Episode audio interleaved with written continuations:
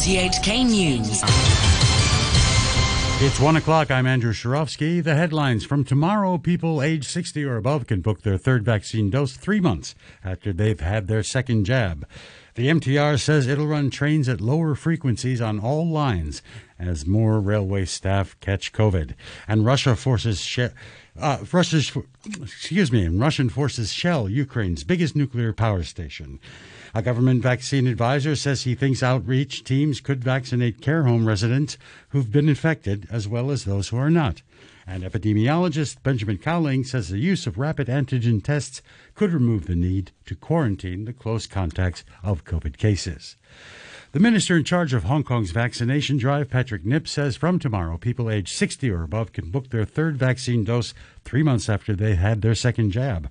Government advisors had earlier recommended shortening the interval between the second and third dose for adults from six to three months. Speaking on an RTHK program, Mr. Nip said the elderly um, are now being given priority, partly because of the capacity at vaccination centers. 希望能够可以咧系特别啊长者呢个嘅组群咧早啲能够可以接种埋第三针。 We hope the elderly will take their third dose earlier. Our main consideration is giving them priority. Currently, the epidemic situation is so severe we must focus on the elderly and children. In future, if we have met that demand, we can release the quota for other people, as well as shorten the interval between the second and third doses. Mr. Nip added that outreach medical teams will arrive at elderly care homes in the coming two weeks to vaccinate residents. He says over half of the care homes have now reported infections, and authorities want to get the residents vaccinated, even if they are close contacts, as long as they're uninf- uh, uninfected and are fit to be inoculated. However, a government vaccine advisor, Lau Yu Yulong, thinks outreach teams should vaccinate care home residents who've been infected as well.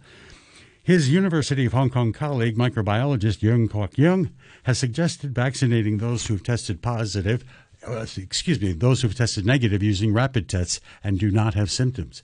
But Professor Lau disagrees, saying elderly who are infected will develop immunity, but it will be weaker. I'm sorry, but in the interest of public health, no one will first test someone before vaccinating them. We should vaccinate people who've been infected as well, about one month after their fever subsides. We can vaccinate them as long as they don't have a fever, since all elderly people have coughs, right?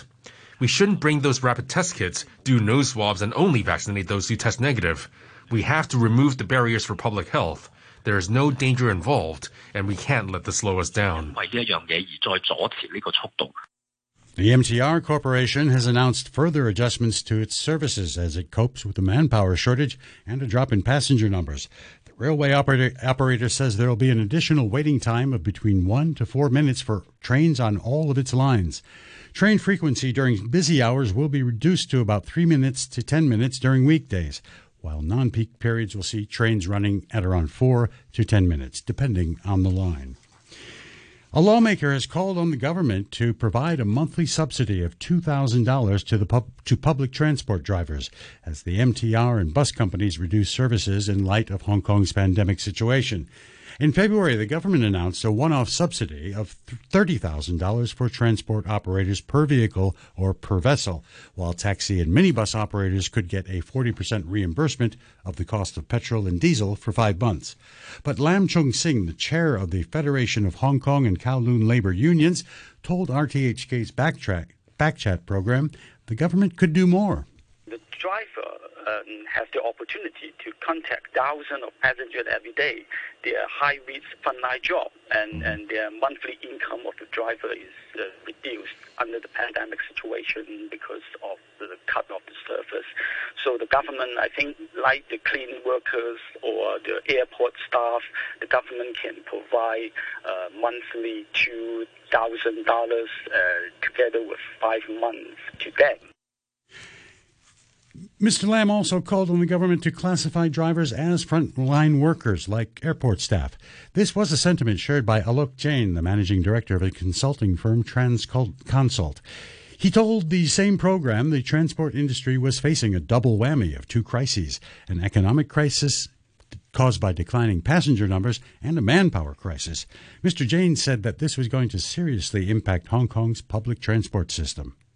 this is really creating a, a situation which is going to cause a long-term damage to the public transport behavior in Hong Kong. Because I think eh, throughout this period we have kept the public transport running in last two and a half years. I mean, while the world was reeling under the pressure of um, uh, of COVID, but we managed somehow. But now it is really um, putting stress at the seams of Hong Kong's public transport, and and if we don't step up, our government doesn't uh, allow certain uh, you know marginal um, approach or certain crisis management approach, then it would be quite hard. And uh, I think I think recovery would be much longer uh, than what it would be. So it won't just go away immediately. Usually the service recoveries are not immediate. Authorities have discovered more than 600 preliminary positive COVID cases following lockdown operations at three resident, residential blocks in Sha Tin, Tsing and Tin Shui Wai. Of the three buildings, Yu Tai House of Tin Yiu Estate saw the highest infection rate at about 17%. 14% of the residents at Ming Yu Lao of Chet Min Chun also tested positive for COVID. 39 cases were detected at Block 6 of Mayfair Gardens. A new vaccination center offering Sinovac jabs to children and elderly people will start operating in Cheung Sha Wan from Monday. The, the center at Hong Kong Spinners Industrial Building could provide 2,000 doses each day to children aged between 3 and 17 and people aged 60 or above. The Secretary for the Civil Service, Patrick Nip, who's in charge of the vaccination program, said he's grateful to the Fung Group, which provided the venue free of charge for the setting up of the vaccination center. Epidemiologist Benjamin Cowling says the use of rapid antigen tests could remove the need quarantine close contacts of COVID cases. Professor Cowling told RTHK's COVID Update program the tests were an excellent way to determine if a person was contagious at the time of taking the test. He said their daily use could make a real difference to suppressing community transmissions and mitigating disruption to services. There's many bus routes cancelled. There's a lot of problems with essential workers being in quarantine because they've had an exposure to a confirmed case and they have to stay at home for 14 days. If we were to use rapid tests, for example, on a daily basis, we could probably remove the necessity for quarantine. We could say if you've been exposed to a case, do the rapid test every day. And as long as it's negative, you're free to go. Of course, if it turns positive, then you're a case and you need to isolate. But we would at least avoid the disruption caused by so many people quarantining themselves. Professor Cowling said the current wave is expected to peak soon, as predicted by his colleagues from the University of Hong Kong. That's right. That's what the, the prediction has been from my colleagues, that the peak will be in early March. And certainly the case numbers are already very high. I, I really hope they don't get much higher, and I hope that we'll start to see a decline soon. But of course, because we haven't yet got the system in place to register the rapid test results, uh, once that is in place, I'm sure there will suddenly be a lot of rapid test positives that, that at the moment we don't really know about. The Bun Festival, scheduled to take place in Cheung next month, has been cancelled in view of the COVID situation. This is the third year in a row the festivities, including the bun scrambling competition, have been called off. The government says the organizing committee has decided to cancel the activities to prevent people from gathering and to reduce the risk of spreading the virus. Overseas, Ukraine's President Volodymyr Zelensky has accused Russia of resorting to nuclear terror after Russian forces fired on the country's biggest nuclear power station. In a video message, Mr. Zelensky accused Moscow of wanting to repeat the Chernobyl disaster with its offensive around the Zaporizhia plant in southern Ukraine. Europe must wake up now. Europe's largest nuclear power plant is on fire right now. Russian tanks fire on nuclear units. These tanks are equipped with thermal imagers, so they know where they're shooting. They were preparing for it. The president of the World Bank has told the BBC the conflict in Ukraine is a catastrophe for the world that will cut economic growth and drive up inflation. David Malpass said global food prices are likely to increase as Ukraine's vast exports of sunflower oil, maize, and wheat have come to a grinding halt. This report from BBC's Jonathan Josephs. Ukraine's ports have come grinding to a halt because of this war. The World Bank's president is warning that removing these supplies and cutting off Russian oil and gas will cut global economic growth, but it's too early to say if it will lead to a recession. Before Russia's invasion, Ukraine's economy was set for respectable growth of 3.4% this year. But Mr. Malpass says it's now looking at a lasting setback. To keep Ukraine going, the organisation is working on a $350 million aid package that is expected to be approved in the coming days. The chairman of the U.S. Federal Reserve, Jerome Powell, has warned lawmakers in Washington the conflict in Ukraine is likely to increase inflationary pressure on the American economy. Mr. Powell said the Fed was committed to doing what it can to rein in inflation, which reached 7.5% in January. In other news, scientists say an abandoned rocket part that's been hurtling through space for years is predicted to crash into the moon at high speed today. It's not clear where the space junk is from. The BBC's Georgina Rannard reports. This space junk has excited and confused astronomers since they calculated its orbit in January. First, they thought it came from the SpaceX program, run by the US billionaire Elon Musk. Then they said it was left over from China's 2014 lunar mission. But in reality, we will never be sure. What we do know is the rocket booster is expected to strike the moon around lunchtime. The impact will leave a large crater a short time ago, the Hang Seng Index was at 21,850. That's 618 points down on the previous close. Turnover was $84.7 billion. In currencies, a short time ago, one U.S. dollar will buy you 115.35 yen. The euro stood at one U.S. dollar and 10 cents, and the pound was worth 10 Hong Kong dollars and 42 cents. And now to sports. The opening ceremony of the 2022 Winter Paralympics takes place tonight at Beijing's Bird's Nest Stadium. Competition starts tomorrow and will go on for 10 days. 78 gold medals will be awarded. The 2022 Paralympics is the 13th edition of a winter series that began in Sweden in 1976.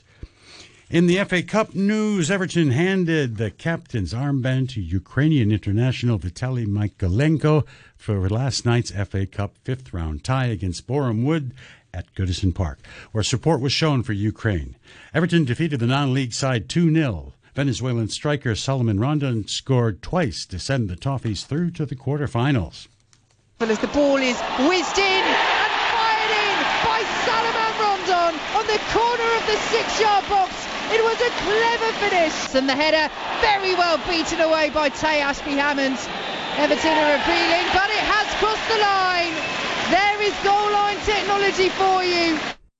Everton will face Crystal, Crystal Palace in the quarter-finals. Chelsea face Middlesbrough. Manchester City take on Southampton, where, while Liverpool will play the winner of Monday's fifth-round tie between Nottingham Forest and Huddersfield Town. Cricket and Australian cricket le- legend Ron Marsh, Rod, excuse me, Rod Marsh has died after suffering a heart attack at a charity event last week.